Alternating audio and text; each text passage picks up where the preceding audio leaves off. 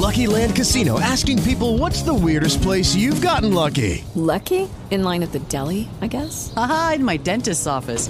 More than once, actually. Do I have to say? Yes, you do. In the car before my kids' PTA meeting. Really? Yes. Excuse me, what's the weirdest place you've gotten lucky? I never win and tell. Well, there you have it. You can get lucky anywhere playing at LuckyLandSlots.com. Play for free right now. Are you feeling lucky? No purchase necessary. Void where prohibited by law. 18 plus. Terms and conditions apply. See website for details. Blog Talk Radio.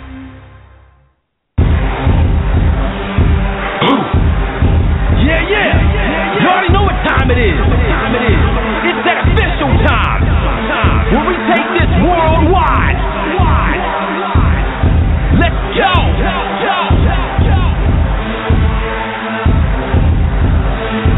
Listen, listen. So now it's time to turn it up. Surf the radio waves as we begin to burn it up. We all up in your area like landscape. Definitely bringing you the power slam and pancakes. It's the mandate that you tune in. It's time to move out so we can move in and recognize that this is no illusion. I'm here to clear the air so that there is no confusion. It all started off in the book of Genesis when Jacob was wrestling with who he thought was his nemesis. And when the man saw he couldn't overpower him, he touched his hip, but he really could have devoured him. And from that point, then we hear a name change, rearrange the game, so now we gotta change lanes. Uh, so I'm here to let you know it's time to listen to the Pancake and Power Slam show. Let's go! Turn it up, turn it up. It's the Pancake and Power Slam. Turn it up, turn it up. It's the Pancake and Power Slam. Turn it up, turn it up. It's the Pancake and Power Slam show. Uh. Turn it up, turn it up. It's the Pancake and Power Slam. Turn it up, turn it up. It's the Pancake and Power Slam. Turn it up, turn it up. It's the Pancake and Power Slam show. Uh. Turn it up.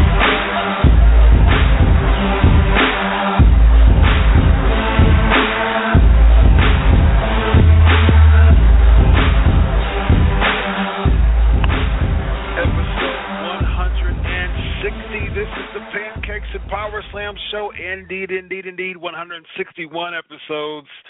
Uh, I'm just uh, so excited, man. This is uh, going to be awesome. 161 episodes strong. We are just continuing to have some fun over at RealWrestling.net live stream. Of course, BleachReport.com, PWMania.com, uh, and of course, like us on uh, Twitter at Crave Wrestling and follow us through the Crave Wrestling Facebook page. 161 episodes. I'm so excited. Uh, I usually say something like, you know, we're getting live in the living color, getting funky like a monkey, if you will. But this, but tonight, tonight, I'll say something like, "Oh, you know, you better recognize," because tonight we have the one, the only former WWE Intercontinental and European Champion, D'Lo Brown. It's great to have you tonight, sir. What's going on? 161 and counting. Congratulations. I'm glad to be part of 161. Thank you very much. Thank you, sir. Let's let's let's start off by asking you. You're from Chicago, right? Is it you're born? You're you're a Chicago native? No, no. See, um, here, here's the thing. I'm born and raised in New Jersey, but I moved Okay. to Chicago. So you can't pick out where you were born, but you can you can choose where you were from. So That's true. I'm from Chicago because that's where I want to be from. That's the city I most associate myself with. Okay, that sounds good, man. So you're a Jersey native, but you're but you but you have Chicago blood. The reason why I asked I got I, is I believe blue and or- I believe, I believe bear blue and orange. So I'm big time Chicago blood. Nice, nice. So you're a big fan of uh uh you know the old Chris Farley skits, uh, the Bears and the Bulls on uh Saturday Night Hell, Live. Those- hell yes, my friend. Hell yes. uh, yeah, and the Bears and the Bulls. I was a big SNL fan. I was a huge SNL fan. Chris Farley was my favorite all time, and uh yeah, I loved those skits. It was absolutely amazing. So, my question is, are you a Bulls fan? I'm a Bulls fan. Yes, I am. I'm, I, if it's anything Chicago, I'm a fan of. Bulls, Bears, Blackhawks. I'm kind of split on the Cubs and White Sox, but hey, what can you do? Absolutely. Well, we share something in common, and we're we're already starting off the the show amazing because I am a die-hard Bulls fan, huge Bulls fan. I've been a Bulls fan for about 25 years now, And uh yeah, man, I I I'm like real real big in, in into to sports. Of course, I write for the Bleacher Report. I'm an Ohio. All right, well, well, I still live in Ohio. As a as a Bulls fan, did Mhm. it mess you up, piss you off that they didn't close out Milwaukee last night? Because it bothered me, no, big time. I'm telling you, I'm telling you. Well, uh, let's even let's even go back a game. Let's go to game four.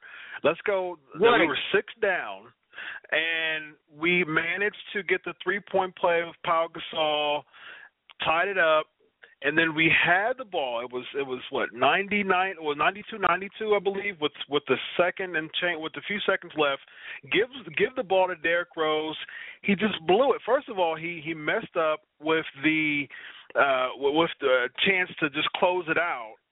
And then he fell asleep on the other end of the court and Right. they got the game winning shot. It was oh, I was just like, Derrick, are you I know I know you've been injured. I know you you know you're still trying to get your your mind mentally back in the game because you've been injury prone. But did you just fall asleep on the two most important plays of the game? Could have just swept the Bucks. Now we got to go to Game Five, and then they had a chance to do it again yesterday, and they went to Mhm. sleep again. Oh, I was just, I was. About me. Here's the thing about me is when you got a team down 0-3, okay, you're you're down, Mhm. you're up three games to none. Championship teams handle their business and close them out. Absolutely. The Bulls are not a championship team right now because not only are they lacking game five, but now that you know now it's three two. Anything Yes. can happen now, and they're you know it's like, Absolutely. and they're going back home. Yeah. Anything can happen right now, and if we get a game seven, you get a team that's you know won three straight. Who knows what can happen in game seven? So it's scary. Exactly. Exactly. And you know, and ever since the inception of, you know, uh, of the of the NBA, you know, the the, the stat still lies that nobody's came back from '03, and I mean, come on, Bulls, do not be the first team to allow someone to come back from '03 and and beat you in the playoffs. That would that would be be absolutely that would be the exact that would be the exact same thing as a number one seed losing to a 16 seed in the NCAA tournament. Like you would be like that team remember forever. Abs- Absolutely. That's that's I'm I'm like I said I'm Ohio native and so when Appalachian State beat Michigan, we still talk about that here in Ohio. So um that's Yeah, the, you know the first me. game. Well, we talk about that in the rest of the country too. yeah. that, and that's good. That's awesome. If you if you guys talk about you- you're in Vegas now, right? yes, I'm in Vegas now, and they still talk about that. Yeah, yeah, yeah. So you're you're uh, clear across the country, and you guys you guys still talk about that. That's absolutely amazing. Well, before we get into you know just the, the life and times of D'Lo Brown, man, this is actually I've interviewed dozens of people, um, but uh, we actually we usually have people plug their stuff at the very end. But I want you to I want you to do it in the beginning, man. You you you started this academy, and uh, you know it's getting some rave reviews, a lot of buzz. So let us know about the the academy that you started up. Yeah, we started the Brown Academy out here. It's, it's called the Proving Ground, and um, you can find us at Twitter at at uh, at three at three PW Las Vegas. Um, and it's my thing was I've been around this wrestling business for a long time, and I've I've seen, in my opinion, the deterioration of the business that I love, and I got tired of complaining about why is it this way, why is it this way, and people said, well, if you're complaining so much, why don't you do something about it? okay, don't threaten me with a good time. So I decided to open up my wrestling school, and that's that's the D'Lo Brown Academy. And and you know I, I want to re, you know restore the fundamentals of this business. I want to restore the respect that that's supposed to be part of this business, and and just put out a good crop of kids. And you know I was I was literally at the school 45 minutes ago, rolling around. I only left because I had to come here and uh, you know be on your show. Um, but you know we're out there hanging and banging. You can you know, hit us up and, and, and come on out. I mean, we're out here in Vegas. You want to make the move out here, and and you can get an education in wrestling, and that's that's what we do. I, you know, I, I try to teach the things that make you special. I try to teach the things that that'll separate you from the pack. Um, you know, because anybody can teach wrestling moves. I, want to teach you things that'll that'll make you stand out a little bit more. Yeah. Yeah, absolutely. I, I totally agree, and I'm and I'm really really looking forward to see, your first batch of graduates and and just um, you know what they're going to do and how you know you can say you know that uh, the, the next world champ was was trained you know in the in the D'Lo Brown Wrestling Academy. Man, that's that's going to be absolutely amazing. I'm looking forward to that. So you grew up as a kid and just just let us know and I love asking people this why in the world did you choose professional wrestling uh, over any because because I know you have an accounting background so what Yeah. Uh, what made you want to be an accountant and then more than that what how did pro wrestling come into your accounting career I, I became an accountant because I was just good at math, and that's bottom line. I didn't like it. I was just good at math. If that makes any sense. Um, as far as pro wrestling goes, um, I've been a wrestling fan since I was nine or ten years old. Um, I remember vividly one of my first memories is, you know, seeing, you know, flicking from one channel to the other, and you know, I grew up in New Jersey, so we had Channel 29 and Channel 48. On Channel 29, you had WWF, and on Channel 48, you had the NWA. So I remember seeing like Doink the Clown on WWF, and switching to NWA.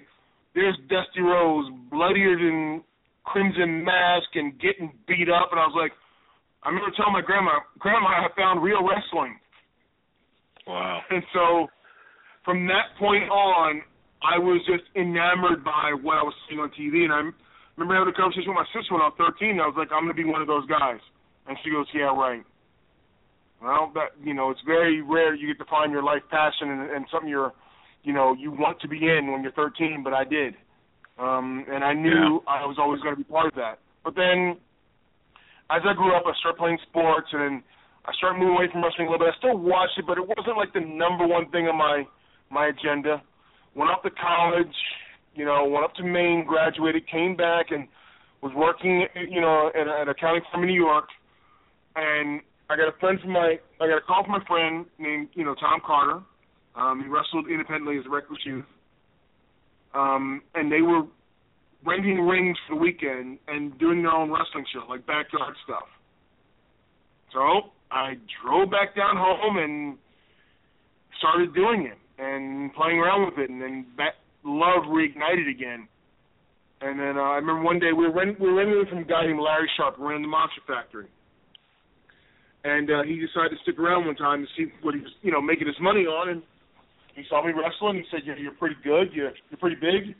You ever think about doing this for real?" And I was like, "For real? For real?" And he goes, "Yeah." And he goes, "You sell 50 tickets, you could be my next show." So I sold four, bought the other 46 myself, and that's how I had my first match. Wow. That's amazing. Wow. So and that was was that in Chicago or did you go no, no, that was, from in, that was in that was, that was in New Jersey. I was working in New York. still in Jersey? Went back down. To, I went back down to Clementon, New Jersey, the home of the Monster Factory. Now it's in Mm-hmm. Paulsboro. Um, but that's where I started in New Jersey. That was in uh, 93, 94. Absolutely. And, and started from Um so so what so where did the Chicago move go come from? Um, I was nine years old and I became a fan of the Chicago Bears. Um, Wow. I saw Walter Payton run, and I was like, "That's my guy." And so this whole time I'm a Bears fan. So as I moved around the wrestling business, people said, "You know, where's D'Lo Brown from?" And I said, "Chicago, Chicago," because that's what I associated myself with. And I eventually moved to Chicago because I wanted to be from Chicago. So I moved to Chicago in '95, '96, and and that's where there my Chicago ties came from. Um, Once again, you can't be, you can't choose where you're born, but you can choose where you're from, and that's I, I I'm not I wasn't lucky enough to be born in Chicago, but I'm from Chicago. Yeah, absolutely. So you had a, if I'm not mistaken, you had a tryout match uh, over 20 years ago for the WWE, right? Yeah, um, wasn't necessarily a tryout match. They were you know TV enhancement matches where I remember my first match Yeah. was Earthquake, and you just went out there and you you you know back that's back in the day when guys would kill other guys on TV and squash them and you just went out there and you did work and you did anything to just be noticed. And uh, I remember it was probably yeah, ninety four, ninety five was when I did with some uh, some TV work where I remember some Earthquake. I wrestled um, Yokozuna and Owen Hart in a tag match, um, and that's how they got to know me uh, initially in WWF. But they really noticed me when I was down in Smoky Mountain, Jim Cornette Smoky Mountain, and that was in '94, Yep. '95. Um, and I was part of a group called the Gangsters, you know, New Jack Mustafa, and Jim Ross is our color play-by-play guy, our color commentator. So um, that's really where you know they got to really see me and see me develop. Wow. So the Gangsters is, uh, you know, they they were known in Smoky Mountain, but they were popular known popularly known in ECW. Now, have you did you ever talk to Heyman about an ECW run? When when our run in Smoky Mountain was up, um, I was just a quote unquote manager, third wheel. So uh, Mhm. Heyman only wanted the tag team. So that's when the Gangsters and I split our ways, and I went off and wrestled independence and did some enhancement work for WWF, and then they went off to ECW to do their thing. But you know, we were still trying to hone our crafts our own different ways. So was Cornette? I mean, give give us, you know, the the your version, because we've got many, many different versions of, you know, who and and and whatever Cornette is to a particular person. It seems like he has pockets of people that he likes and dislikes. So, how was Jim Cornette to you, and how was the Smoky Mountain atmosphere working down? Uh, so it was what um, mostly Kentucky, Tennessee area, right? Yeah, Kentucky, Tennessee, the Carolinas, little Georgia. Um, Yeah, but to me, Cornette is um, Cornette holds a very special place in my heart because he's the guy that gave me that first break. He gave a, a kid from New Jersey who really didn't have much training an opportunity, and he put me, which I consider my my college degree in wrestling, being in Smoky Mountain. He gave me that opportunity to be around guys like you know the Rock and Roll Express and Tracy Smothers and Dirty White Boy and Brian Lee. And these aren't national names, but these are names that these are guys who who were wrestlers, old school wrestlers with a lot of knowledge, and they were they were generous enough to give me a lot of it. Um, Yeah. and Cor- Cornette put me in that position um, to learn from them. And you know, Cornette is is I, I love him. I, I love him to death. He loves me. I mean, I remember when I got married, he drove from he drove from Louisville down to West Palm Beach, Florida, to come to my wedding. So I mean, he Wow. he yeah, no, he's he's got a special special place in my heart, and to the day I die, um, you know, my first break came from Jim Cornette. That's awesome, man. So, 94, 95, you know, you, you mentioned people like Tony Anthony with the Dirty White Boy. Uh, if I'm not mistaken, um, the uh, Glenn Jacobs was down there at that time too, wasn't he? What was he? In the Unabomb? Okay. I will tell everybody that Smoky Mountain was developmental before it was developmental, okay? Um Mhm. Glenn Right. Jacobs, who was Right. Kane, was there. Chris Jericho was there. Um Lance Yep. Storm was there. Lance Storm was there. Uh Balls Mahoney was there. Um the fake Undertaker Brian Lee was there. Chris Candido Mhm. and Sunny were there. I mean, it was the first independent training ground for the WWF. Um, but may not have Mhm. been official, but so many guys came from there. But I mean, living in my house with me, and we barely could afford rent was was me, Jericho, Lance Storm, uh, Balls Mahoney, uh, New Jack Mustafa, and a guy named uh, Anthony Michaels, all living in the same house. So I mean, Wow. It was it, there was talent, talent, talent in in Smoky Mountain. Yeah, absolutely. I I remember watching Smoky Mountain back in you know '94, '95, and that's when I really first liked. uh I mean, I've been a Jericho guy, but uh ECW, Smoky Mountain is is really when I remember remember them and. I just remember Tony Anthony. That's, that's I remember the dirty white boy Tony Anthony and the Smoky Mhm. Mountain uh wrestling and uh yeah, I would always remember and I think Roberts had a run there too. Savage had a run there too if I'm not mistaken. Yeah, a- Um, a lot of guys came through there. Kevin Sullivan came through there. Roberts went through Sullivan, there. yep. Um, Yep. Yeah, I mean, it just Smoky Mountain was, for me, Smoky Mountain was ahead of his time. Like I think Smoky Mountain could play today on TV. Wow. That would be very very interesting to see some are, are you are you familiar of why um the WWE doesn't have the library? Is it something that Cornette's not willing to give up for uh for for the W to the WWE the library at all? You know, 'Cause I'm, sure it would I'm- be it would I'm show the network. I'm, I'm not sure. I'm, I'm not sure at all why why there's you know Smoky Mountain's not on there. I'm I'm I'm pretty sure Jimmy's got his own plan or whatever it is. I have no clue. Um, but Mhm. I just I just know that Smoky Mountain was gold, and when it finally gets put on the network or gets put out there wherever it is, um, there's some really good TV there that Oh yeah. um, people would enjoy today. I mean, I swear to goodness, people will enjoy it today. Yeah.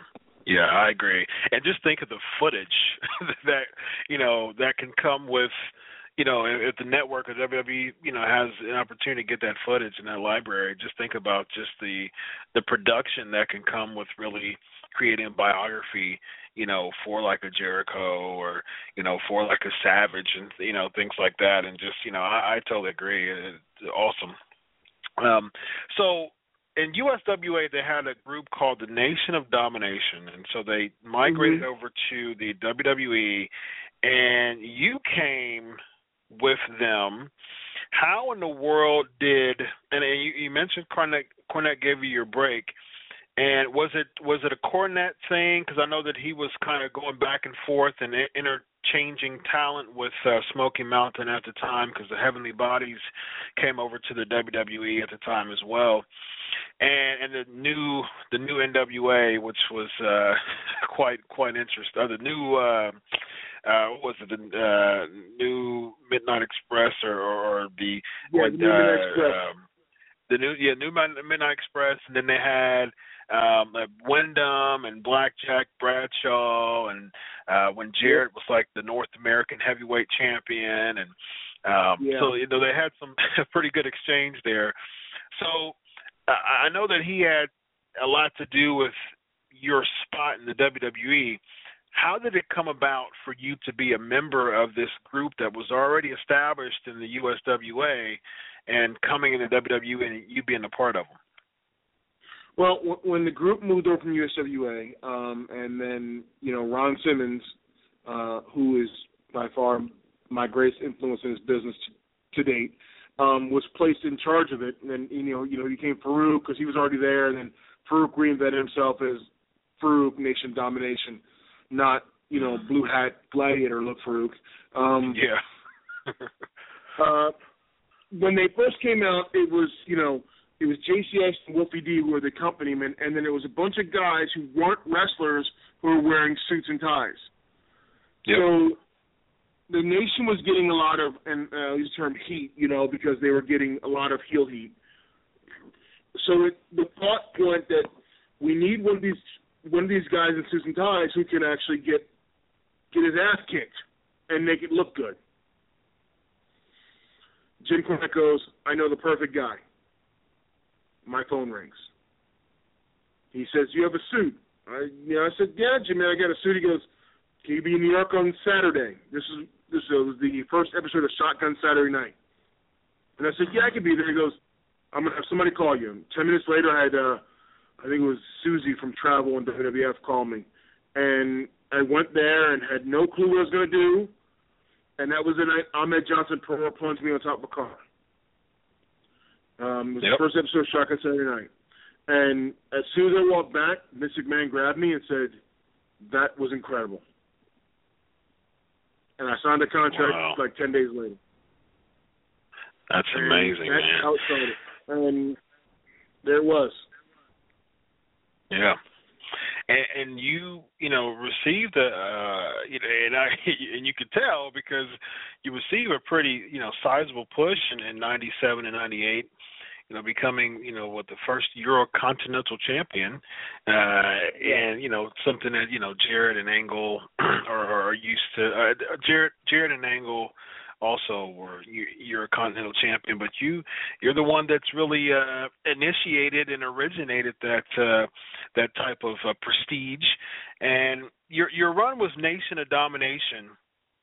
Let let us know you know your your ins and outs as, as far as how you were booked there and just really your overall takeaway from your Nation run.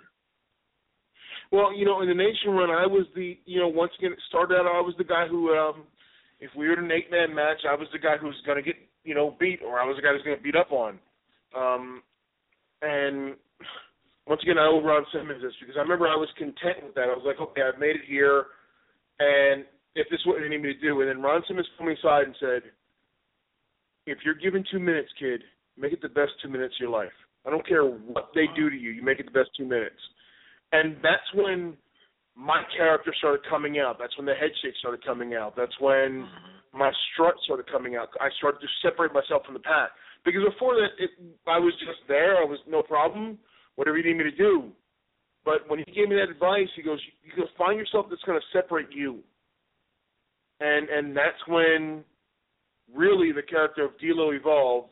But it really hit a fever pitch when DX did a parody of us, and Road Dog pretended to be me, and he put a he put a flashlight up, not a flashlight, a spotlight on what I did. And so when I came out two segments later, people were like, "Oh, he really does walk like that. He really does shake his head like that."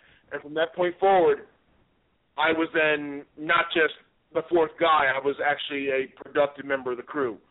So my oh, nation sure. days, it, if it wasn't for the nation, I would have nothing in pro wrestling.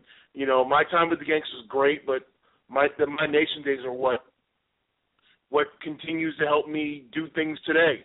Um, mm-hmm. Without a doubt, my nation days are, are, are what has propelled me through my career. Man, I remember back in in '97 and '98, I was uh, um, entering into my junior and senior high school, and of course, you know, don't try this at home videos all everywhere, but there was this big crash pad in my high school. And uh there was two people I would emulate all the time and everybody knew I mean everybody knew I loved wrestling. I've loved wrestling ever since I was in the womb. And everybody knew that I was a huge wrestling fan in high school. And I would always stun people emulating Austin. Uh, although I wasn't, you know, a huge Austin fan, I just think the stunner was just a, a, capturing move. But more than anything, I was like I was an underclassman in '97, uh, entering my junior year, and that's when I really started to do the strut, the, the head shake, the strut, and I was one of the most popular people in my high school, and I would have under I would have upperclassmen, I, I would have seniors during recess grab anyone. I would I would stand on I would put all the bleachers together and I would stand on the very top. This huge crash pad would be in the in the gym. And I would stand on top of the bleachers and I would look and kind of scour over this gym I would just point to someone. And I would have about three or four upperclassmen just grab them. And I would do the most plush frog splash that you could ever see from anyone in Ohio. and I would do the and I would do the arms out with with the fingers and you know you better recognize and you know do the whole head swivel. And man I I, I was it was like frog it was like frog splash city at my high school. And I did that for my entire junior year. It was absolutely amazing. And so if anyone, if, if you got if you got a fan from anyone back in '97, it was this guy, because I frog splashed. You know, I I got to the point my hops were amazing because, and the thing is, I would I mean your your your your your frog splash is one of the best, you know, in, in pro wrestling, and we'll talk about that here in a minute. But I would do the whole tuck, you know, because your frog splash, you know, someone like RVD's and Eddie Guerrero's amazing frog splashes, but they would kind of do kind of like a, a a froggy motion. But you would do the arm tuck. That's what made your Yeah. frog splash different that you would you know you would tuck the arms in and still have some hang time enough to extend it uh you know when you Mhm. when you came out and, and splashed them so I would do that and that's the reason why people would know know the difference between you know a Guerrero or an RVD frog splash compared to a D'Lo you know a, a, a low down and yeah it Mhm. was absolutely amazing man so what how did the sky high and the low down become your finishers? What who who was it your idea? Did someone you know uh, in the back kind of you know kind of suggest those moves to you? How did those moves uh, come about? No, no, first of all, I can't let that story go by without saying I'm I'm embarrassed by how well you talked about me, and I appreciate that, and thank you. I, I Absolutely, that man. means so much. Like I'm blushing right now. If that makes any that means anything to you, okay? it does Um, absolutely.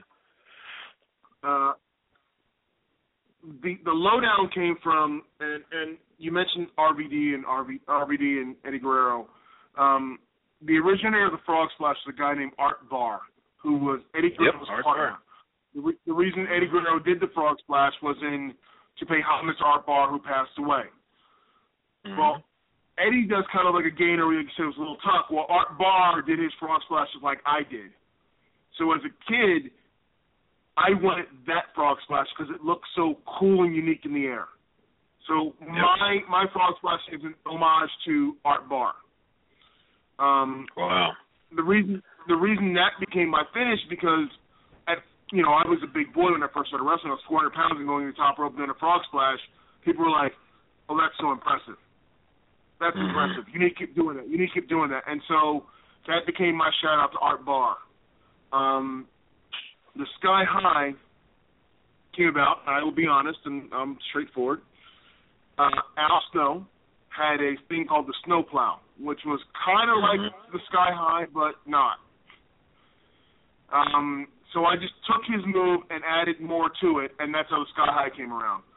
And I remember the first time I did the Sky High, it was just it was just a move in a match with against Road Dog, ironically, um, in a match with DX.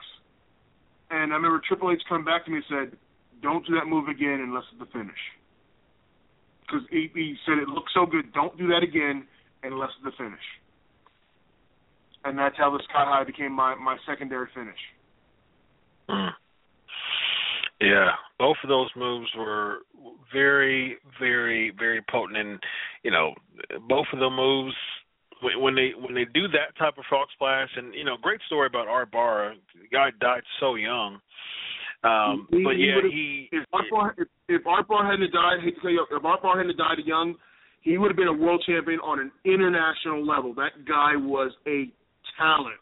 yeah, Talent. Absolutely, absolutely. I, I totally agree. And you know, I've, and I've watched you know his work, and yeah, I mean, just the versatility and just the international flair that he has. You know, he, he did a lot of work in Japan and you know Mexico, and and uh yeah, I mean, just I mean the fact that he teamed with with Eddie Guerrero uh, alone. You know, you we, we saw even Guerrero died young. He only died at his, you know he was only his uh, mid mid thirties, but you know just we saw with Guerrero's run, you know, what he did and how successful it it was and just imagine, you know, Art Barr um, you know, with, with the talent that he had as well. I think he was like 28 or 29 when he died, you know, something Yeah, something he around was there. he was really Um, he was really young. But for those people who don't know, he was on par with talent with Eddie Guerrero. And if Eddie were alive today, he would say the exact same thing. And I'm not saying that in any Mhm. disrespectful way to Eddie. Eddie would say the exact same thing. Art Barr was a talent, and he was a talent very young. Yeah, uh, totally agree. So speaking of the frog splash, one of the other things that you were so notable for was the infamous chest protector. Now, was it was it really a torn pec that you had that you still had to wrestle? Was it a gimmick that was talked about? Let us know about the origin of the chest protector. Um, okay, it was never really a torn pec. Um, it was a gimmick to make people mad at me. It's and it, it, look, I will give all. It was not my idea. In fact, when the idea was pushed to me, I hated it. Um, I remember being in catering one time in WWF catering, and Jim Ross sat down next to me, and he said, "D'Lo, we need to find something that, that's going to separate you from the pack. That's a common theme in wrestling. That'll never change. You need to find something to separate you from the pack." And he goes, "Do you remember Iron Mike Sharpe and the, the the forearm protector and the broken arm and all that?" And I was like, "Yeah." He goes, "What if we did something different? Your finish is the frog splash. What if we hurt your chest and you come back with this protective coating on your chest, like a, a chest protector, and if you hit the finish, it intensifies the frog splash." And I sat there and I shook my head and I was like, "Oh my God, I think he's crazy." This is my exact words in my head. And he goes, "Just think about it." So I remember going home and, and talking to my my my my girlfriend slash fiance at the time, and telling her. And, and I was I was I was livid. I'm like, I'm gonna be the laughing stock of, of wrestling. I'm be, I'm be Johnny Bench of wrestling. What the hell is this? And probably the most intelligent, prophetic, deep thing she ever said to me was, "You need to try it, and if it fails, and you try it, it's their fault. But if you don't try it and it Mhm. fails, it's your fault." Mm-hmm. And I was like, wow. It's like, okay, that's deep. So I I went back to it that next week, and I was like, okay, um, JR Let's let's try the chest protector thing. And then two weeks later, that's when that's when Dan Severn pulled my pec, and then a month later, I came out with the chest protector. And once again, it, it, I was wrong. I'll be completely wrong. It it that's the thing that really like put me out there because people were mad at me because they knew I wasn't hurt. They knew I didn't have a torn pec, but yet I had this illegal object. I I was I was the epitome of a foreign object going to the ring, you know, Yeah. and and and and, and that's what you were you were mad at me. walking you were awesome. you were a walking disqualification. Yes, I was a walking DQ. Absolutely right. But that's what people were mad at me because I was going to the ring with this illegal apparatus on, and I was using it to my advantage. Yep. So it, it um I'm very thankful for JR pushing it on me and giving it to me because they could have easily given that idea to somebody else, and I could be sitting here, you know, 15 years later going, "Damn, that could have been me." Yeah. Yeah. So Good- I'm great glad it wasn't. there.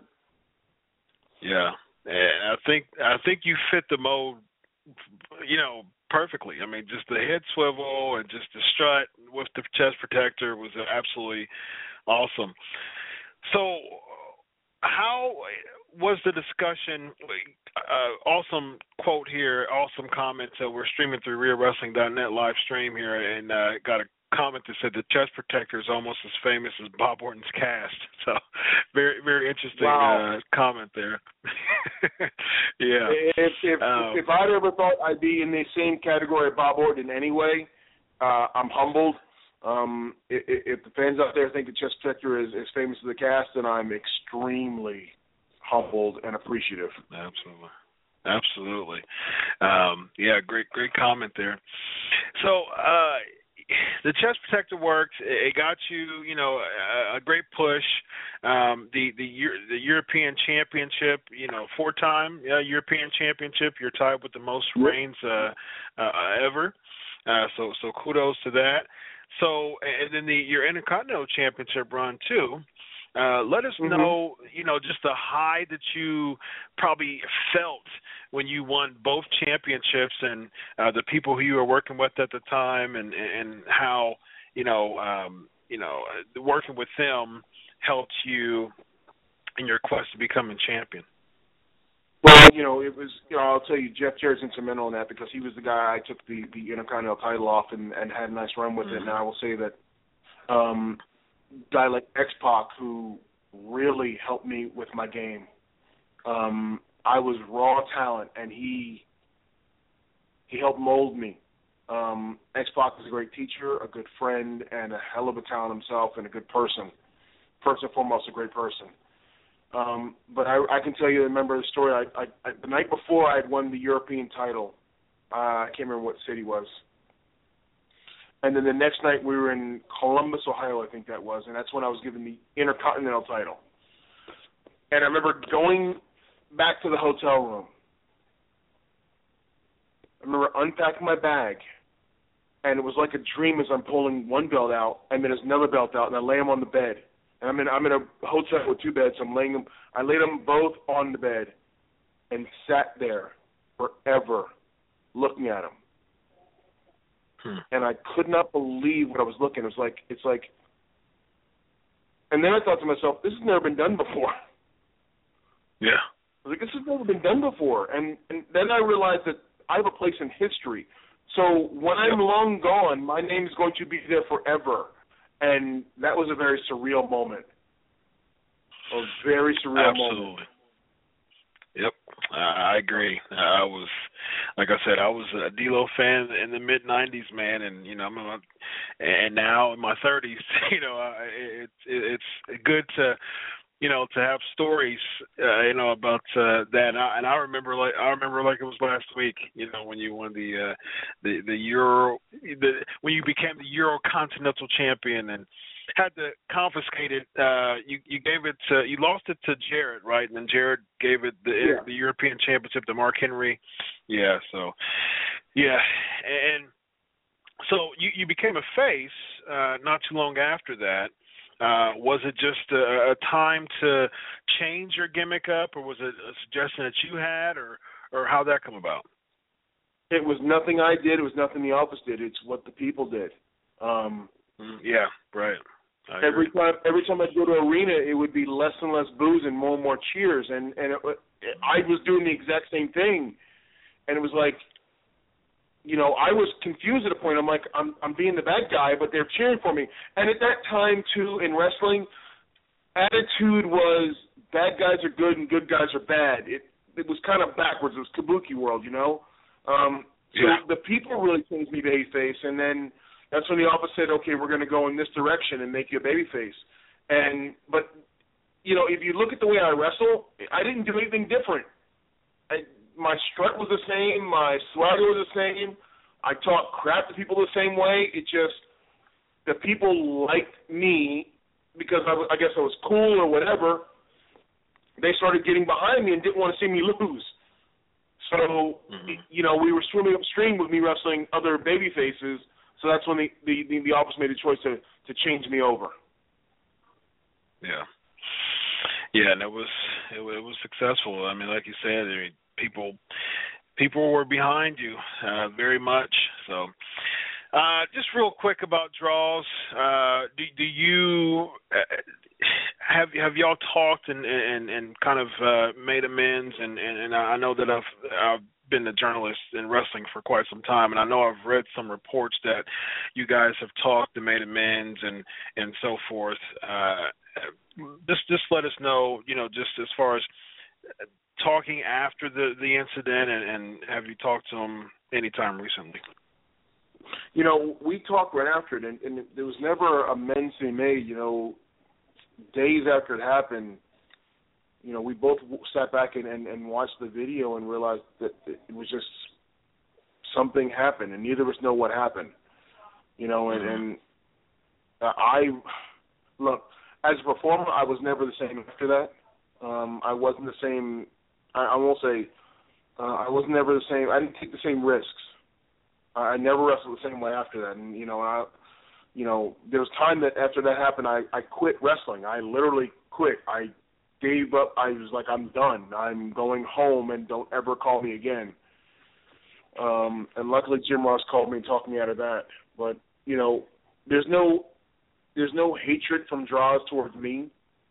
Um, he, you know, we we both understand the risks we take when we go in the ring, um, and it's it's it's dangerous in there just because it's you know maybe predetermined or considered wrestling. It's not real. It's it's that's why they give the PSAs. Kids don't do this at home. Um, Absolutely. but as far as Droz are concerned, we're good. We're boys. We've talked um, throughout the years. Um, you know, we're not we're not great friends, but we understand that an accident happened that affected you know his life forever, and um, he always has a place in my heart. Um, there's not a day goes by I don't think about him. Um, hmm and you know, there's there's no blame on either side from either person. Uh, and you know, That's good. that's that's That's as much as I can put out there. It's just there's no blame from either guy on either on either side about anything that went ha- that happened. Yeah, that's, and that's totally respectable. You know, it's a, it's really sad, but it's definitely you know, it's a like you said, it, it's just a part of the game. You know, and it's just a risk. That, it's a freak accident. It's just a risk that everyone, every anybody that could have been anybody. You know, and definitely not to minimize you know Droz at all. Um, not at no. all, but you know that could have been anyone. Uh, and and you know, I'm glad that both of you have that perspective, and that uh, you can you know go on. Um, uh, going from there. So, as a as a D'Lo fan in the '90s, man, there were two gimmicks that I did not like. I did not like the I. I, I, I did not like the the the teaming with Chaz and the Thuggin and Buggin Enterprises. I thought both of them were trash. And I mean, how did they even? And even the the the, the uh, Tiger Ali Singh, you know, stuff was going on. At least Thuggin and Buggin Enterprises were. I didn't like it at all, just because I knew where you were a few years back, you know, and I just thought that you know, I, I just thought that just they just threw it together, didn't have any direction to it. But Chaz and Singh to me was just what in the world was was that all about? And you know, Sucking the Bucket Enterprises, you know, teaming with Rodney Mack and and and Long was funny on the mic for sure. That was absolutely funny. Uh, his whiteboard challenges with Rodney Mack was absolutely funny, but I didn't like him because I knew your potential and I knew, you know, just the uh, the push that they could have given you. And uh, was was that because was that a result of the Droz thing and them not pushing you? I mean, why did those two gimmicks happen? Who came up yeah, with them, and, I, and what what happened? I can definitely tell you it wasn't because of the Droz thing. Because literally four months after the Droz thing, I signed a contract for three times the amount of money I was making before the Droz thing. So it wasn't about okay. Droz. Okay, um. I will tell you, in my opinion, and you can look at the timetable. Um, the character of D'Lo Brown was floating along, doing really good things, and then Vince Russo went to WCW, mm. and then there was rumors of me going to WCW, and everything was downhill from there. And that's all I'll say is everything went downhill from there. And uh, wow, that makes perfect look, sense. I, I had a I, I had a great time teaming with Chaz. I hated the turbans. I hated Tiger Ali thing. That was the worst part. That was the Yeah. low point of my career. I mean, I I I I I I, I remember waking up one day and and telling my my my fiance time I don't want to go to work because I don't want to see how they're going to ruin my career today.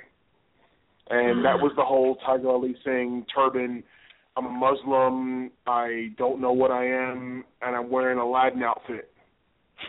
Yeah. Um, Yeah. uh, and the, the bugging and bugging was just me floating through and them trying to find something. But Yeah. I, I I totally believe you know Vince Russo had made the move to go to WCW, and there was some I don't know where the rumors came from, but there was rumors that I was going to go to WCW, which it couldn't be further from the truth. And and as a result of that, life went downhill quickly. Mm. Uh, yeah, sad man. Uh, definitely, definitely, uh, and and that makes perfect sense. That makes absolutely perfect sense. I can see exactly why that you know it started to decline there as far as your gimmick is concerned. At least you had uh, you know marginal success in TNA uh, shortly after that. Mm-hmm. Team with Apollo, becoming NWA Tag Team Champions, uh, and even you know, being in some some main event tag team matches, having some, you know, uh, close uh, calls, you know, for the for the world title, and you know they they made you one of the one of the you know upper mid card to go on the top guys around that time in the early 2000 early. You know, I think it was about oh three or so that you were that you had your uh, TNA run. Um, and, and so, so let us know about that. Was it uh, when you when you got released, uh, or I don't know if you quit or released? I think it was around 03 or so. And you came in, in TNA not too far uh, after that. Uh, so, how was your your first? We'll talk about your first run in TNA. Uh, how was that? It was it was quick, but you know, just working in TNA. How was it? Well, you know, and and it came right after my contract. I wasn't released; my contract expired, so I, I my contract was never renewed. That's why I went down to TNA, and um, I, I love my time at TNA because I got to go, I got to wrestle with a young guy like AJ Styles and um, try to give him some wisdom along the way. And I got to wrestle a lot of young talent and be in a different environment for the first time in a long time. So it allowed me to express myself a little way. But my ultimate goal was to go to Japan, and that's where TNA kind of became a, a you know, and no disrespect to TNA, became a transient kind of state for me before I could go on to my you know my Japan run. Mm-hmm. Yeah, and and you know Japan, you you teamed up with Buchanan and and became uh, G, GHC Tag Team Champions, and then you were you know a member of two of the you know the biggest factions uh, of that time, you know, the ROD and the yeah. Voodoo Murders, and and uh yeah, man, I, I remember those. Uh, you know, those were two big stables. You know, we have the you know the Bullet Club of, of these days, uh, but you know back in you know early 2000s and, and mid 2000s, you had uh, ROD and and uh, the Voodoo Murders, and uh, um, you you made your your heel turn right and to when you turned when you became a member of the Voodoo Murders. How how'd that come about? Um, it became about because um, you know we had done the ROD and um, we had been in ROD for about four years, and it was kind of coming. To, you could feel it was coming to the end of the run. I mean, it was a very popular group and was mainstream, but then it started, you felt it started to decline. So the company felt it was time for a change, and that's when we did the the switch over to Voodoo Murder, which I don't think really worked because it just didn't fit. Uh, and that's when I left All Japan with Buchanan, and we jumped over to Noah and had another couple year run as Buchanan and, and Brown, and we we had some good success there. Yeah, absolutely. So let's get over to uh, your your your your TNA run um, before we before we close here. Uh, real, real quick, uh, before we get into your TNA run, we'll, we'll end with your TNA run, and I'll ask you, you know, just to give me some uh, short. Uh, we obviously do uh, word association or, or, or name association. We'll, do that here, but just you you had a few spurts in, in ROH, and I remember seeing you in ROH. Um, how, how was you?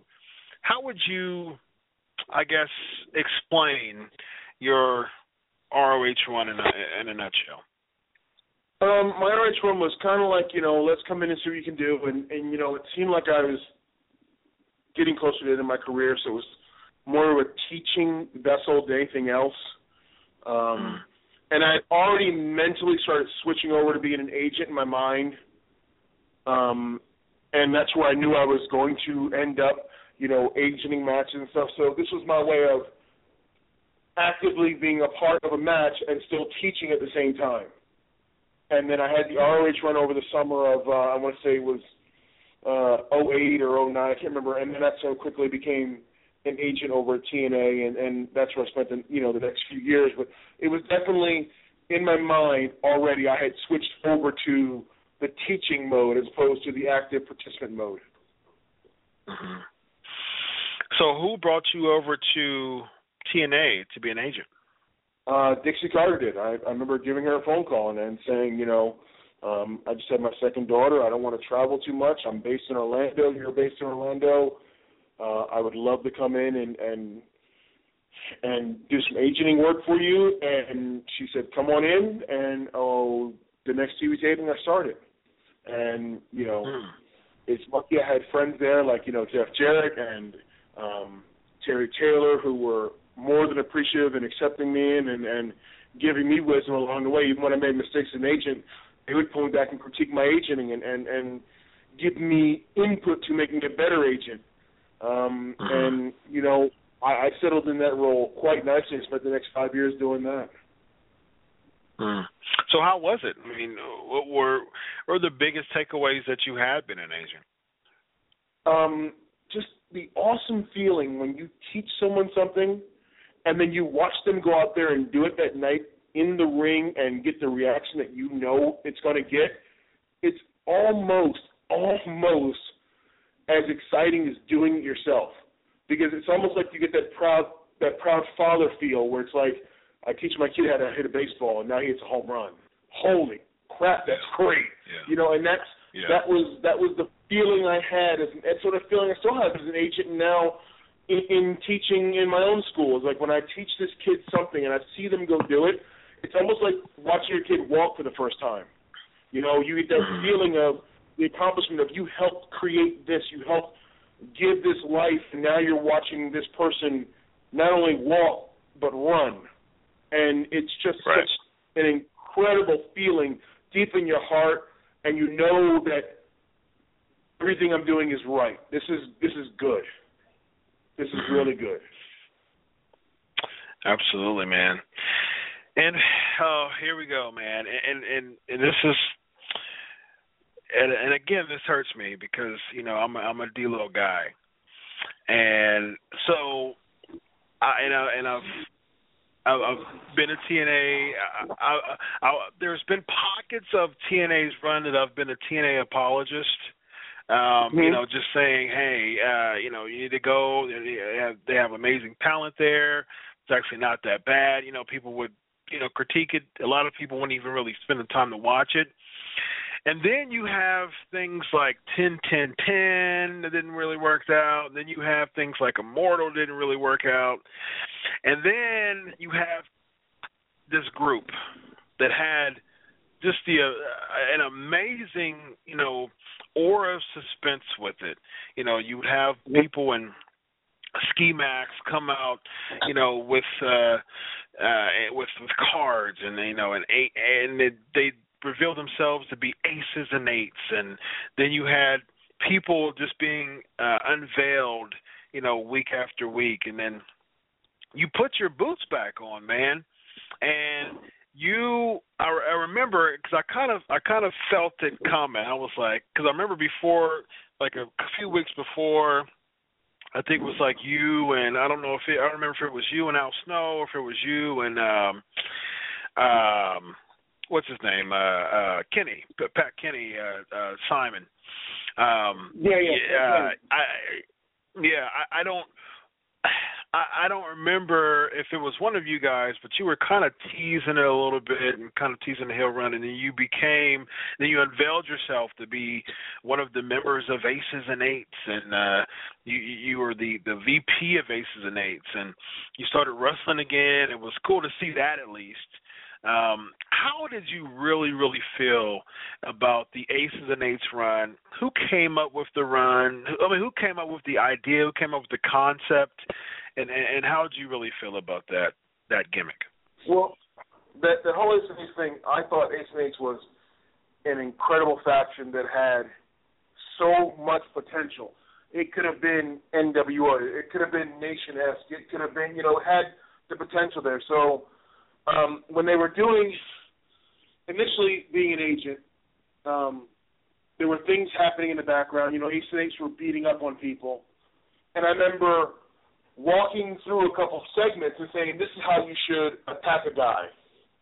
This is how you should. This is how you should be. Your your body posture should be." And Eric Bischoff saw me doing this and said, "Well, they're all under ski masks. Why don't you go out and help do it and lead the charge and be the general out there?" Because you know, remember, and Ace are a bunch of younger guys initially. You know, a bunch of guys were you know, that, that were revealed were younger guys, so it's like they needed a, a floor general out there. So it was never meant for me to be revealed on TV as me. Uh, but I have such a distinct body posture that people figured out pretty quickly it was me. Yeah. And so it was written. Eric Bischoff kind of he wrote it that way and and and, and made the made the change to have me be that guy and he knew I could handle talking. He knew I could handle, um, you know, being out there, and that's how it started. That's how I became that guy, the the, the vice president of and Eights. It was more out of just the right guy at the right space at the right time, and that's how it happened. Hmm. So, what happened to the end of your TNA uh, run? What what caused it, and and what do you think the future of TNA? You know, what would you say the future of TNA is at this moment? Um, my end of TNA came from just um, it was a change in the upper management, and they wanted to go with their own team, and that happens in every pro sport when a new head coach comes in. You don't think about it, but assistant coaches get fired. They bring in new defensive coordinators, and you know, so it was a change of upper management. And they wanted to bring in their own team, and there's never been an incident ill will between myself and TNA. I, I Good. call this her right now and tell her, hey, hey, I love you and I miss you, and she'd say the same thing. Um, I, I, for the future of TNA, I hope nothing but the best. Um, on a selfish note, wrestling is better when there's more than one when there's more than one choice, when there's an alternative, when there's a different venue Yes. that fans can go to, that wrestlers can go to. Um, you know, the highest money making period in this in this business history was WWF versus WCW, and Oh yeah. one one is not good without the other, and they're linked together. So um, when there's one game in town, and look, I'm a huge Bears fan. My rivals are Green Bay Packers, but if I had to watch them 16 games a year play each other, I'd be tired of it. And so Yeah. I like the variety, and, and you need to get out there and you need another alternative. So I, I hope TNA the best. I, I I believe they'll do well. I know that the Carters are invested heavily in, in, in how that company runs and exists. So I think it'll be around. I mean, I'm, I'm glad they found a new TV deal to keep their product on the air. I mean, I just hope that they continue doing what they're doing. Any chance to return to TNA or? WWE? You know, never say never to wrestling, but right now, right now, my my my heart, and my passion, you know, is in 3PW, my my company out here in Vegas, and and and the D'Lo Brown Proving Academy, and and, and the Proving Ground, and and you know, you never know. Once again, wrestling is wrestling, and it changes. It's about as it's about as steady as the wind. Yeah, you know, Yeah. one day it's blowing left, next day it's blowing right. You never know. So I'll, I will never use the word never. Yeah. Well said. Three names. We'll, we'll just do three names right now, and uh, just let me know, just shortly, let me know, you know, your your thoughts on. Let's start off with Vince McMahon. Vince McMahon is a genius who has given me a life that I continue to make uh, a living off of, and without him, I wouldn't be here. So he's a mad, mad genius, and I love him. Nice. John Cena. John Cena is a guy who took every bit of what he had and made it into something special. Um, he's been the face of wrestling for the last 15 years. There's no ifs, ands, or buts about it. Like it or hate him, everybody has an opinion about him. And in wrestling, that's all you can ask for as a performer is for everybody to have an opinion of you. And he's done that. And uh, he's a good friend, and and I wish him nothing but the best. Absolutely, that's awesome. And lastly, Vince Russo. Uh, love him like a brother. You know, people. Some people don't like him. Some people hate him. Um, people give him grief for things he didn't do or had no control over because he was a quote unquote booker. But um, as far as I'm concerned, Vince Russo has been nothing but a friend till you know he's still my friend ten minutes from now, and he'll be my friend till the day I die. And I love Vince Russo with a passion. Wow, awesome, man. Uh, real quick before we go, uh, give us your Twitter, your Facebook, and let us know once again about the Academy. guys, you can reach me anytime uh, at D'Lo Brown seventy five on Twitter. That's me personally, and and you can always get me on uh, 3PW Las Vegas uh, on Twitter. That's my wrestling company and my wrestling school. Um, reach out, find out what's going on, get my day to day. We're having a great time here. If you're if you're an up and coming kid who thinks about wrestling, or you know that's maybe your passion is, there's tons of schools out there. Um, but you know, I just think mine's a little different, and give us a shot. You'll uh, you'll get a uh, PhD in pro wrestling history. Awesome. Pleasure talking with you, man. Greatly appreciated. Thank you, my friend. I appreciate having me on, and anytime you need me, just give me a shout. Awesome. Have a good night, man. Thanks a lot. Bye. You too. Bye bye. Bye bye. Bring what you got. The measuring stick just changed around here, buddy. You're looking at it. Four corners, free. Armand, let's go. The whole squad is making it clear we taking this year. You know who we are, but you don't know why we here. So this is where the big boys play. These big boys play like who defies the living God? Get out the big boys' way. Outsiders with the swoop in. We live as kings. You seeing us, but our third man waits in the wings. And when the time is right, we shock him with the proper attack. I go for Dolo, but ain't solo. Cut the promo in black. Hollywood, Hendrix, Frizzle, pinning them to the max. And I'm Das With the strength of a hundred men, with one intent to see the will fulfilled of the one who sent his son to give himself. But you rap about your gats and your rags torture. White coffins when I drop a bomb. My mic's awesome, never lost faith. You in all space, you can all skate, suffer but never cripple. No bin walls in my cross face. From here to Saturn, they raving, anticipating. I was frostbit, now I am glacier, mixed with some Vader. Get to hawking with these animals, using God for my defense. In Alabama, we jamming. That's beautiful, Bobby Eaton, me and Priest. We the dangerous alliance, nah, the Harlem Heat.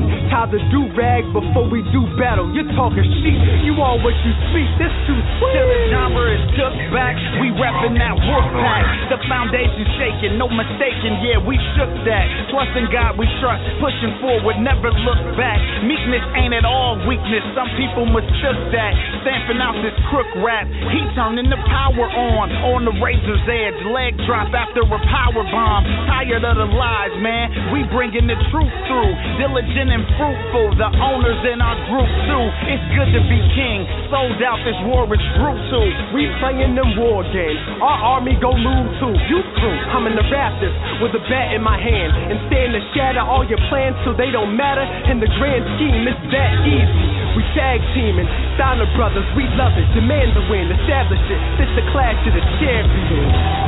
this is where the big boys play, huh? We ain't here to play.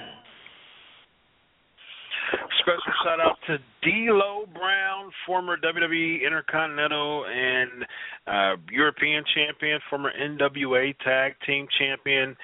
The man, he was here today, and I, and I'm really, and I'm so happy that I was able to share that story to, um, you know, to to to touch him in, in, a way to to let him know, man, that uh, hey, the D'Lo Brown character in '97, '98 was the stuff, and I was a big fan of it. And uh, you know, 17, 18 years later.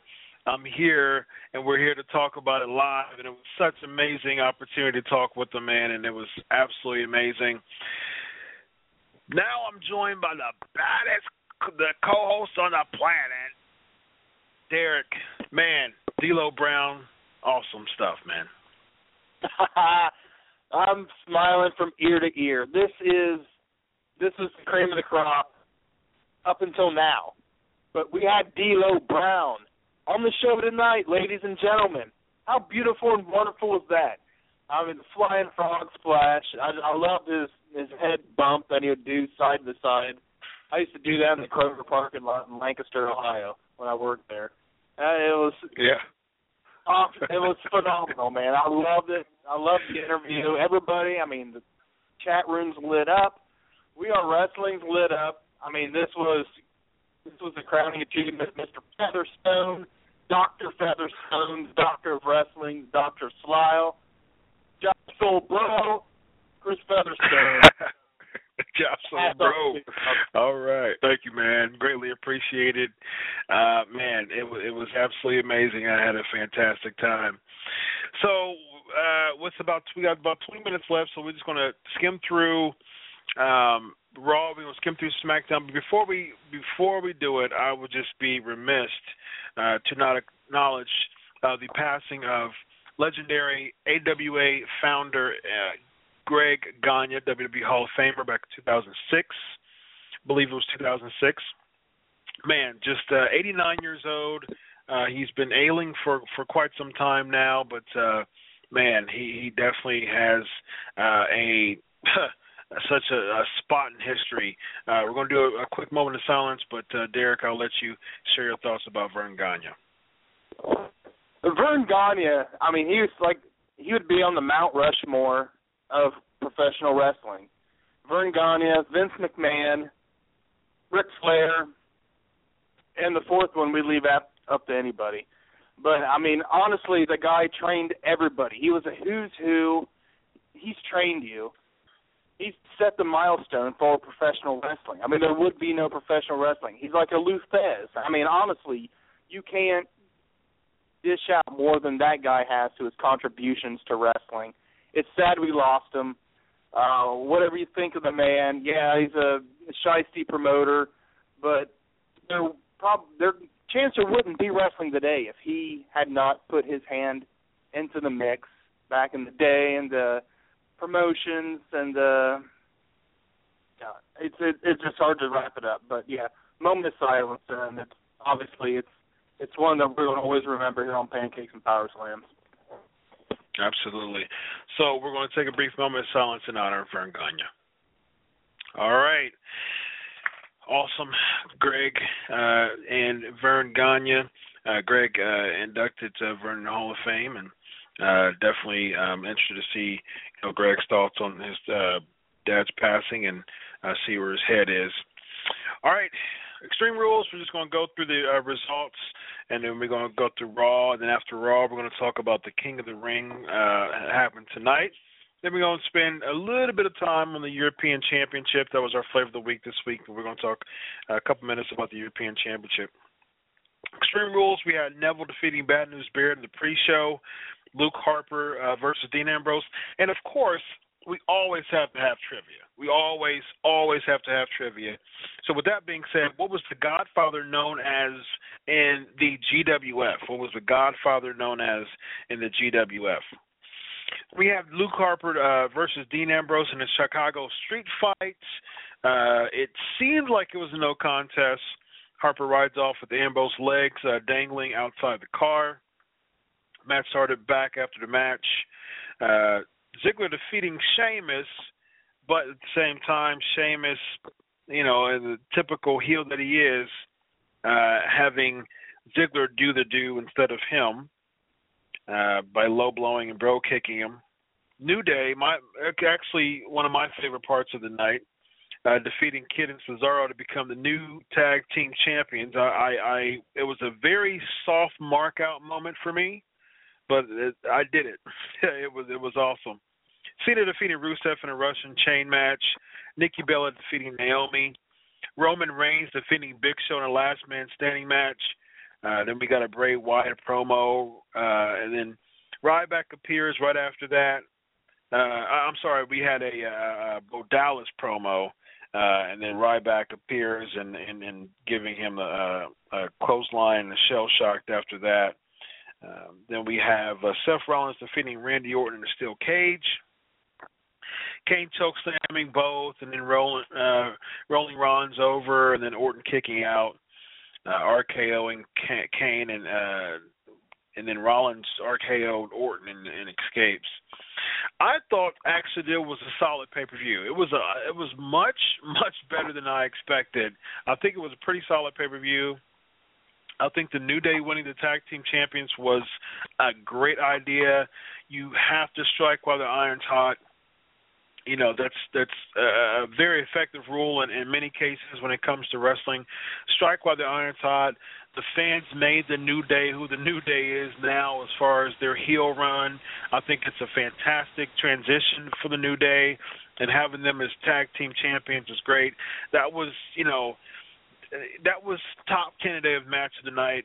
My, you know, I, I was incredibly impressed with the Roman Reigns and Big Show match, and what what what made me even more impressed is that the, Chicago is the smarkiest crowd in, in the nation, and and Roman Reigns is not a Chicago favorite at all, but you can't deny the fact that when a guy who was very a, a, an antagonist in the whole crowd, in the whole city, when he ends up being cheered, and, I, and, I, and I've written, you know, I wrote an article on Bleacher Report, and I've, you know, done some reports, and you know, I've, I've heard some some reports from people who actually was there at at uh, Extreme Rules, and and they said that the, the the crowd was booing Reigns when he first started, and then by the time the end of the match came, the crowd was very pro Reigns. And so the very fact that he turned the crowd on their heads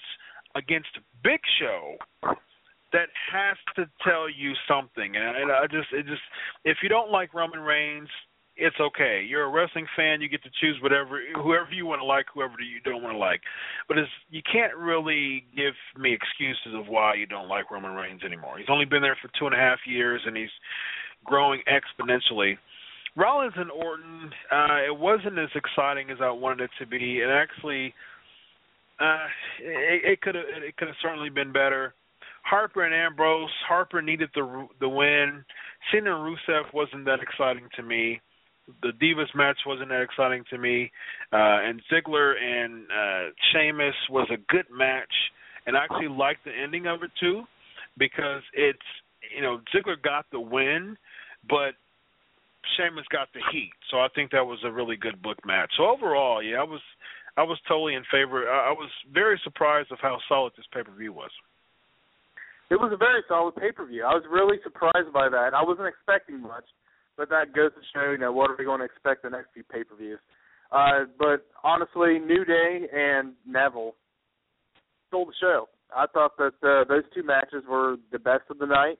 New Day, I've said it on here a million times. I'm not a fan of them, but I do like their new, you know, underhanded tactics. And mm-hmm. you just you can't. Kofi Kingston is just absolutely shining right now and it's it's awesome because he's been there for so long. He's always been a back shelf. He could still be on the back shelf, but he's making the most of what he's got, and it, it was great. I was I was so happy to see the New Day win the tag team championships. Same thing, yep. Rollins and uh, RKO. wasn't too impressed by it, but the Roman Reigns still put on a great show. Big Show put up his tough front, so exciting pay per view. I was really surprised, so it was good to see it. Absolutely. Uh, the Soul Taker is the correct answer. Good job. Next question is What team name did the Godwins have in WCW? Uh, good good uh, comment here in the WeAreWrestling.net chat room, the live stream. Uh, Rollins has gotten better. It all comes down to how he's booked. Very true. Uh, read my article on Bleacher Report. It says Rollins in the current – uh, World Heavyweight Championship picture is a bad idea, and the reason why is we'll get to Raw. Rollins in ring promo goes back and forth with Kane. Orton interferes, and then Reigns. Bad News Barrett defeats Dolph Ziggler for the King of the Ring first round. It just kind of sprung up on us. um, it was very, very interesting. Um, it just sprung up on us. And then uh, we got Big E defeating Tyson Kidd, Ryback defeating Bo Dallas. That was very apparent that we were going to see Bray Wyatt. Of course, he comes out, cuts his promo, and the you know the the reports are are true. Uh, the Ryback is the guy that he was talking about. We got a Cena in the ring promo, and then you know he does his U.S. Open challenge. Heath Slater accepts, but he gets attacked by Rusev, and Rusev forces Lana to go to the back and cuts promo on stage. Uh, I think Rusev and Lana. I think we will probably see the last of Rusev and Lana at Payback. I think it's going to be an I Quit match. I think Lana's going to pull a, a Diane uh, Hart on uh, on uh, Rusev and throw in the towel. Uh, a Diana Hart and, and throwing the towel on, on behalf of Rusev on an I Quit match, and and I think that they'll save face with Rusev and not let him say I quit, but probably Lana throw in a towel or something like that, and, and it'd be the end of them. R-Truth defeating Stardust in the King of the Ring uh, first round match. Still some random feud going on between Adam Rose and Fandango. Uh, Fandango distracted by Rosa Mendes and have some type of uh, soft porn session uh, on the PG show. Naomi defeating Brie Bella. Uh, yeah, whatever. Uh, Sheamus defeating Dean Ambrose by DQ and advancing uh, the King of Ring as well. Uh, Sandow's in ring promo, man. He's got new music, which is cool. Um, he's got uh, he's the fans are still much much behind him, which was uh, good. And that was in Green. They were in Green Bay, uh, so Green Bay is not known to be not much of a smarky crowd. Um, so you know they they definitely welcomed uh, Sandow with open arms, and I think Curtis Axel was a good person to utilize in that uh, in that segment to really uh, put Sandow over, and I and I'll, I'll be okay with the Sandow Axel feud. Neville defeating Luke Harper uh, to go in the first round of King of the Ring, and then Orton Reigns defeating Rollins and and Kane. And then, uh, of course, the WWE Universe chooses the triple threat match of uh, Payback, which I was not okay at all. That it's Rollins is in the World Heavyweight Title picture again. Like I said in my, uh, you know, like I said on my my article that I wrote on Bleacher Report today, he and I've said this before. He needs to be in the mid card. You know, the, the the fans are gaining respect for uh, for Roman Reigns because of just the grittiness that he's been showing this year. I mean, minus the Royal Rumble, had a good match with Daniel Bryan, had a great match with Brock Lesnar, had a very impressive match with Big Show. So he needs to be in that again. He needs to be, you know, having that underdog type of feel to him. He needs to be feud with Rusev, Bray Wyatt, Sheamus would be a good feud with him. And I, you know, it should it should end with him beating John Cena at, at SummerSlam. I mean, and John Cena, you know, he would get more of the pops with the him and Cena feud. So if they really want to invest in Reigns as being the next guy, they really need to. Um, uh, they really need to. To if I'm sorry, I meant to say Reigns, Roman Reigns. I don't know if I said Rollins, if I, if if I was saying Rollins, but thanks. Um, but sure, I, totally Roman Reigns is, is who I'm referring to. Um, you know, Roman Reigns needs to be he, he needs to be if they want to invest in in, in Reigns, they need to make sure that he's working his way up back to becoming, you know, just um you know, the Samoan enforcer type of bad boy gimmick that he had first in the Shield. And I think that he's kind of going against Show kind of brings that back, which is good. But he needs, but but Reigns needs to to, to feud against like Sheamus and, and other heels like that to put him over, to continue to get that respect from the crowd instead of just being thrust back into the world title scene. Who wants who wants? It would be ridiculous to me to see Roman Reigns win the title match, win, win the title at Payback. That just wouldn't make sense at all. So why even insert him in the title picture?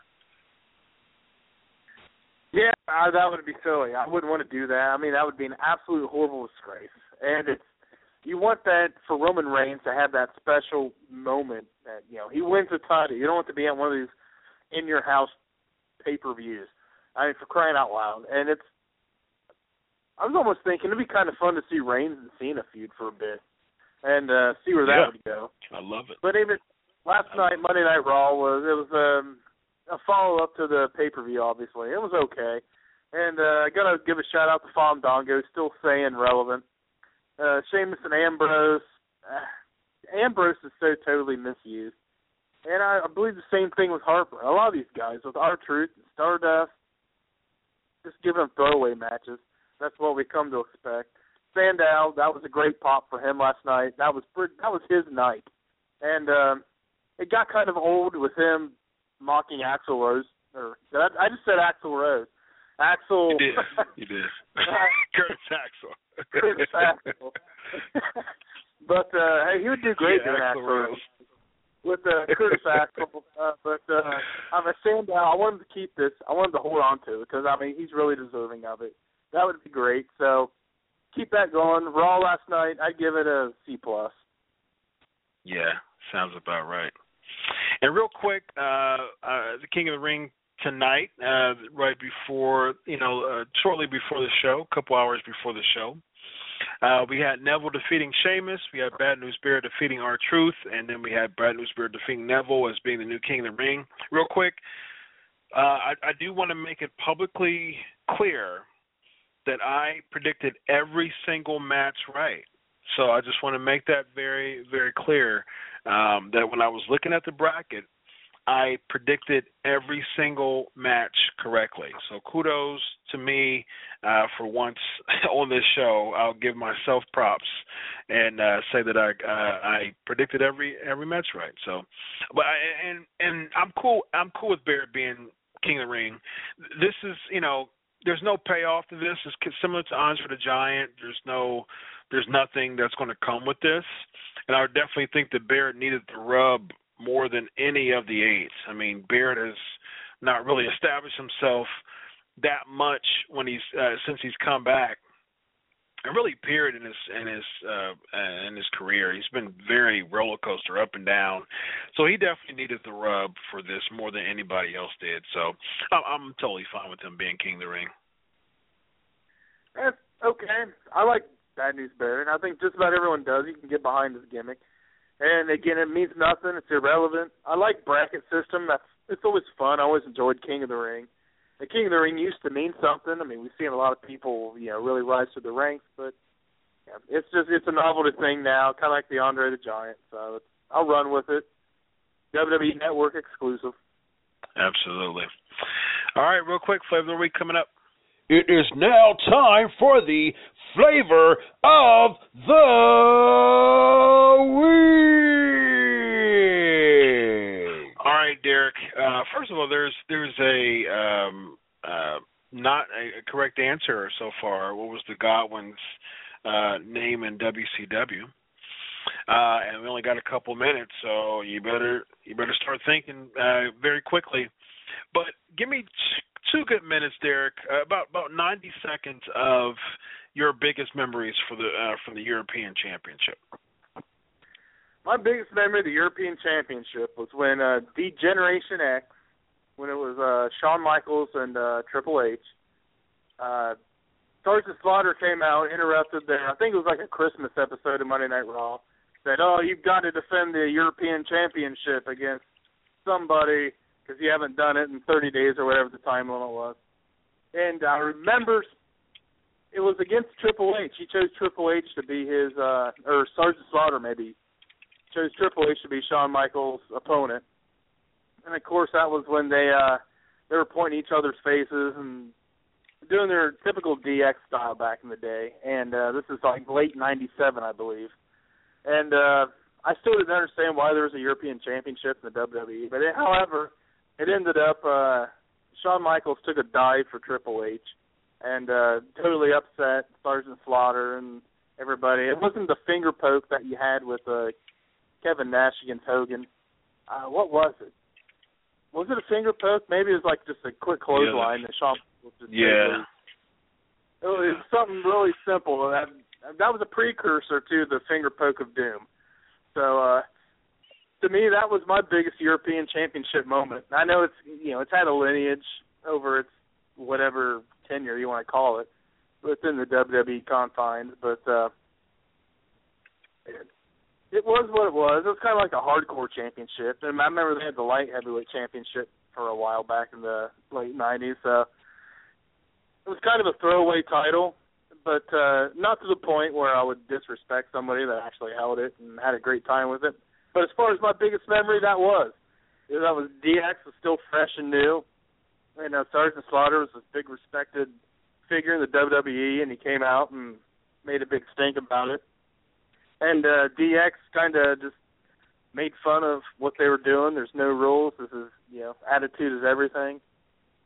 That was yeah. my greatest memory of the European Championship title. Mm-hmm. The, the European Championship was uh, really really cool. I remember Shane McMahon days. Uh, I remember uh, you know X Pac and, and D'Lo. Um, I remember you know Shawn Michaels uh, winning it and. uh you know Triple H's days as European Championship and William Regal uh, actually tying D'Lo with the with the most reigns. But when I think of European Championship, I think of of, of D'Lo. Man, I, I just he really. To me, I just really think he made you know the, the European Championship as popular as it was. He he put personality behind the European Championship. Yeah, it was a good. It was kind of like the television championship of uh, the WWE and I liked it. I think it was good, and I think uh, I think I'm, I think it was uh, you know um, Al Snow. Uh, he wanted to, and he started uh, naming all different types of stuff. It was pretty funny, but so it, it definitely had you know in, in short history it had some some really good stuff.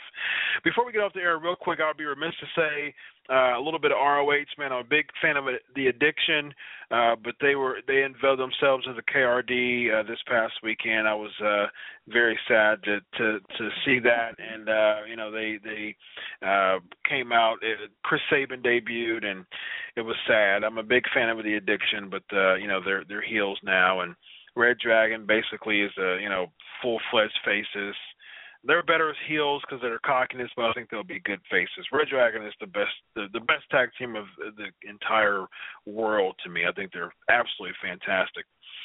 All right, so ladies and gentlemen, a power pack show. We got it all in 90 minutes. 90 minutes is never enough, as Derrick says. Thank you so much for continuing to support us. D'Lo Brown did a fantastic job. It was great to talk to him.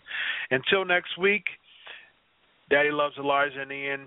God bless and have a fantastic week and enjoy your week of wrestling. Have a good night. Bye bye.